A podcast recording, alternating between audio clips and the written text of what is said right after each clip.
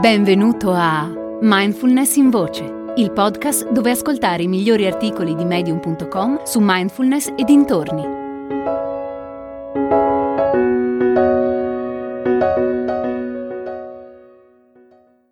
La mindfulness del cuore di Mathieu Ricard.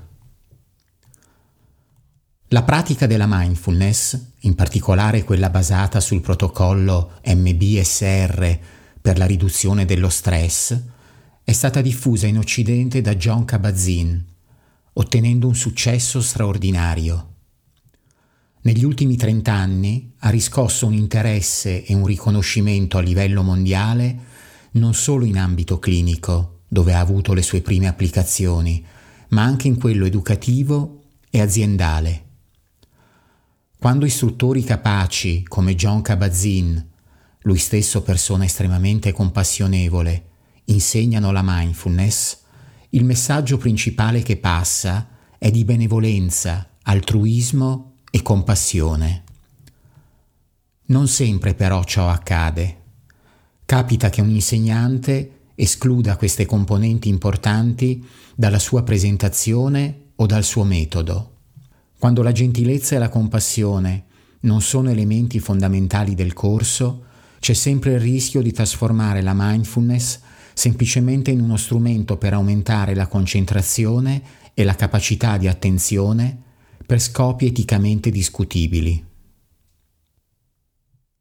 Quando la mente è agitata e confusa, quando la nostra percezione della realtà è fortemente distorta dal turbinio dei pensieri, dall'odio, dal desiderio smodato, dall'invidia e dall'arroganza, ecco allora sorgere la sofferenza.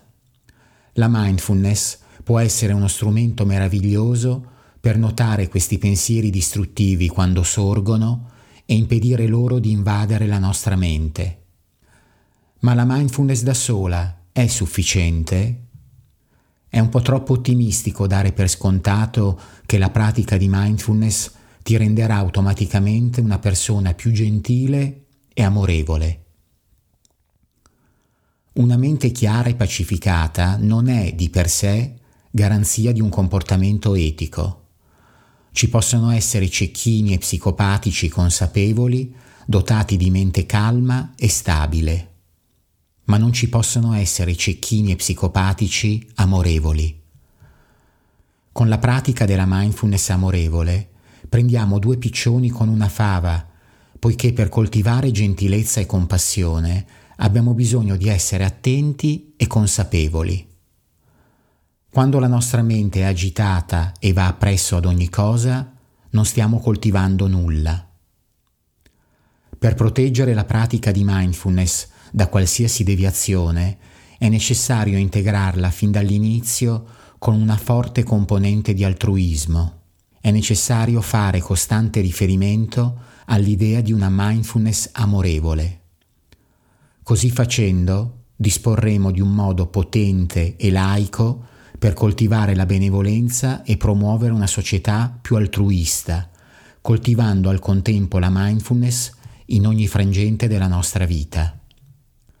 Per essere pienamente trasformativa, la rivoluzione della mindfulness ha bisogno di essere accompagnata dalla rivoluzione dell'altruismo.